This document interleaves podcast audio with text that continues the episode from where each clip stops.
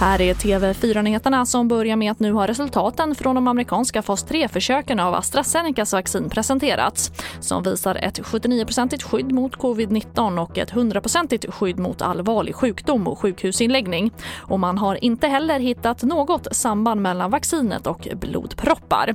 Och mer om det här kan du se på tv4.se.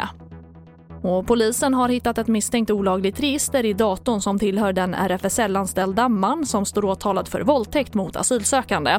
Det rapporterar Ekot. Listan innehåller känsliga uppgifter om över 300 personer som sökt sig till RFSL Stockholm. Bland annat om deras sexuella läggning, ålder och nationalitet. Och registret ingår i nuläget inte i brottsutredningen.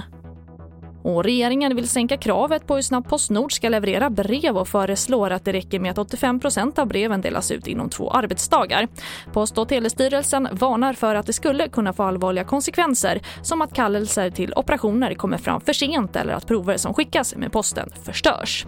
Och det var det senaste med TV4-nyheterna. Jag heter Charlotte Hemgren.